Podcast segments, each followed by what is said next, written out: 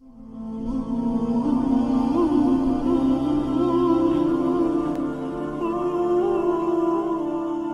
الله الرحمن الرحيم الحمد لله رب العالمين والصلاه والسلام الاتمان الاكملان الاعطران الازكيان على حبيب رب العالمين سيدنا ومولانا محمد وعلى اله وصحبه اجمعين اما بعد إنا أرسلناك شاهدا ومبشرا ونذيرا لتؤمنوا بالله ورسوله وتعزروه وتوقروه وتسبحوه بكرة وأصيلا. إن الذين يبايعونك إنما يبايعون الله. يد الله فوق أيديهم.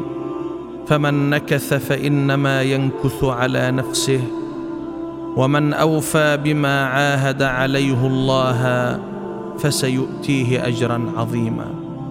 مهمتنا ووظيفتنا أن نؤمن بالله ورسوله وأن نعزره وأن نوقره وأن نطيعه وأن نسبح الله بكرة وأصيلا. طريق هذا الإيمان وطريق هذه الطاعة مسبوق بالمحبة والمحبة مسبوقة بالمعرفة. تحدثنا عن الصفات الخلقية لسيدنا رسول الله صلى الله عليه وسلم وعلى جانب الجمال في سيدنا رسول الله صلى الله عليه وسلم. وها نحن اليوم نتحدث عن صفات الرسول صلى الله عليه وسلم الخلقية. قال صلى الله عليه وسلم إنما بعثت لأتمم مكارم الأخلاق. قال الله سبحانه وتعالى في وصف نبيه صلى الله عليه وسلم وإنك لعلى خلق عظيم. وها نحن نتعرف على صفات رسول الله صلى الله عليه وسلم الخلقية من خلال أصحابه ومن خلال أزواجه ومن خلال من عايشه ممن آمن به وممن لم يؤمن به. كان صلى الله عليه وسلم أحسن الناس خلقا. فكان يلاعب الأطفال ويتعامل معهم بلطف. وكان كريما ينفق في سبيل الله على الفقراء والمحتاجين. كان يؤثر الناس على نفسه وإن لم يجد ما يأكله كان أكثر الناس شجاعة. يعفو عمن أساء إليه يعطي من حرمه يصل من قطعه يحسن لمن أساء إليه. ويعفو عمن ظلمه كان يعامل أصحابه بحب ويمازحهم ويقبل دعوة من دعاه. كان يزور المريض. لم يكن يذم أحدا أو يعيب أحدا. كان زاهدا في الحياة الدنيا. وصفه أصحابه. ووصفه من لم يؤمنوا به بصدقه وأمانته. فلقد عرفوا فيه الصدق ولقد عرفوا فيه الأمانة قبل الإسلام وبعد الإسلام. قبل الإسلام كانت تلقبه قريش وتدعوه بالصادق الأمين. وحين اختلفوا على وضع الحجر الأسود في بناء الكعبة المشرفة اتفقوا على أن يكون أول قادم هو من يشير عليهم بالحل. فكان أول قادم هو رسول الله صلى الله عليه وسلم. بدل أن يقولوا ها هو محمد بن عبد الله إذا بهم يقولون هذا الصادق وهذا الأمين هذا محمد. صلى الله عليه وسلم قبل الإسلام وقبل النبوة وبعد الإسلام وبعد النبوة اتصف بالأمانة واتصف بالصدق حتى صار لقبه الأمين صلى الله عليه وسلم وصار الحكم بين قبائل قريش. اتصف بالرحمة صلى الله عليه وسلم. فكان رحيما بالمرأة رحيما بالطفل أوصى بالطفل وأوصى بالمرأة وتحمل كثرة الإساءة وتحمل كثرة الطعن صلى الله عليه وسلم. لذلك كله وصفه من لقيه ومن عايشه ومن عامله. وصفوه بما هو فيه فقالوا عنه ما عايشوه وما رأوه بأعينهم. تقول أم المؤمنين عائشة رضي الله تعالى عنها وهي تصف رسول الله صلى الله عليه وسلم بالرفق وباللين وببشاشة الوجه قالت ما رأيت النبي صلى الله عليه وسلم مستجمعا قط ضاحكا حتى أرى منه لهواته إنما كان يتبسم. صلى الله عليه وسلم. قال فيه الأصحاب رضي الله تعالى عنهم كان قرانا يمشي على الأرض.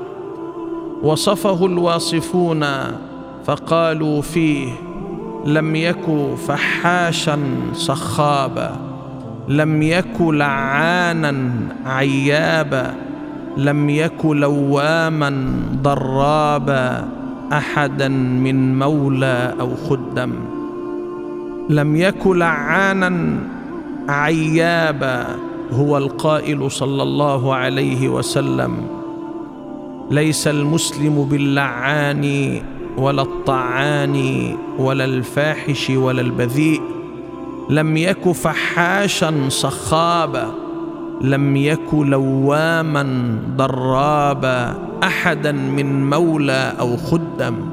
هو القائل صلى الله عليه وسلم ليس منا من لم يوقر كبيرنا. ويرحم صغيرنا ويعطي لعالمنا حقه. هو القائل صلى الله عليه وسلم استوصوا بالنساء خيرا. قالوا فيه كان كريم النفس حليما كان رؤوف القلب رحيما أوتي خلقا كان عظيما. في تنزيل الله مترجم. كان كريم النفس وكريم اليد فكان العفو صفته وكان العطاء ديدنه. كان جوادا صلى الله عليه وسلم وكان أجود ما يكون في شهر رمضان. فلقد كان أجود بالخير من الريح المرسلة. كان كريم النفس حليما كان رؤوف القلب رحيما أوتي خلقا كان عظيما في تنزيل الله مترجم. يقبل ما يهدى ويثيب وإذا يدعى كان يجيب وإذا عاد الزمن يطيب وإذا شيع ميتا يرحم يقبل الهدية ويرفض الصدقه وهو القائل تهادوا تحابوا وإذا يدعى كان يجيب إذا دعي لمشاركة الناس في أفراحهم وفي مناسباتهم كان يجيبهم بل جعل ذلك من حق المؤمن على المؤمن ومن حق المسلم على المسلم إذا دعاه أن يجيب دعوته. وإذا عاد الزمن يطيب عيادة المريض وزيارة المريض. أخبر عنها صلى الله عليه وسلم فقال بأن العبد الذي يزور مريضا ويعوده. إنما يتعامل بذلك مع الله حين أخبر في الحديث القدسي عن رب العزة تبارك وتعالى. قال يقول الله لعبده مرضت فلم تعدني. قال فيقول العبد يا رب أنت ربنا وأنت خالقنا فكيف تمرض؟ قال مرض عبدي فلان فلم تعده ولو عدته لوجدتني عنده. وإذا عاد الزمن يطيب وإذا شيع ميتا يرحم كان يشيع الميت ويتبع الجنائز ويواسي أصحاب الأحزان والمصائب وهو القائل من واسى مصابا في مصيبته كان له مثل أجره. كان صلى الله عليه وسلم شجاعا وتمثلت شجاعته في مواقف متعددة ابتداء من نشره للدعوة في قريش وانتقالا إلى هجرته.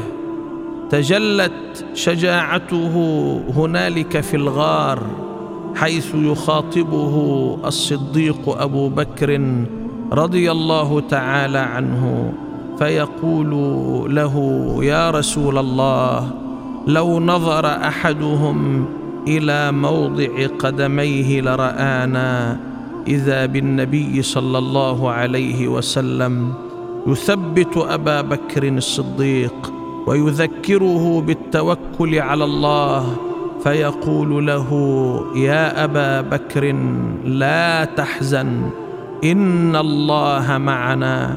يا أبا بكر ما ظنك باثنين الله ثالثهما.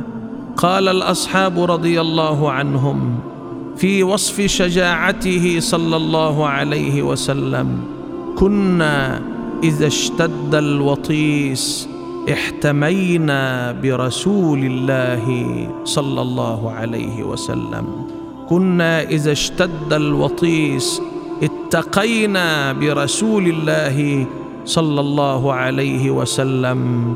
حتى قال فيه القائل كأنه وهو فرد من جلالته في عسكر حين تلقاه وفي حشمي اللهم صل وسلم وبارك على سيدنا ومولانا محمد وعلى آله وصحبه أجمعين.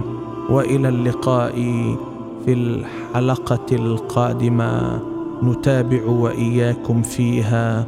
صفات سيدنا رسول الله صلى الله عليه وسلم. الخلقية. والسلام عليكم ورحمة الله وبركاته.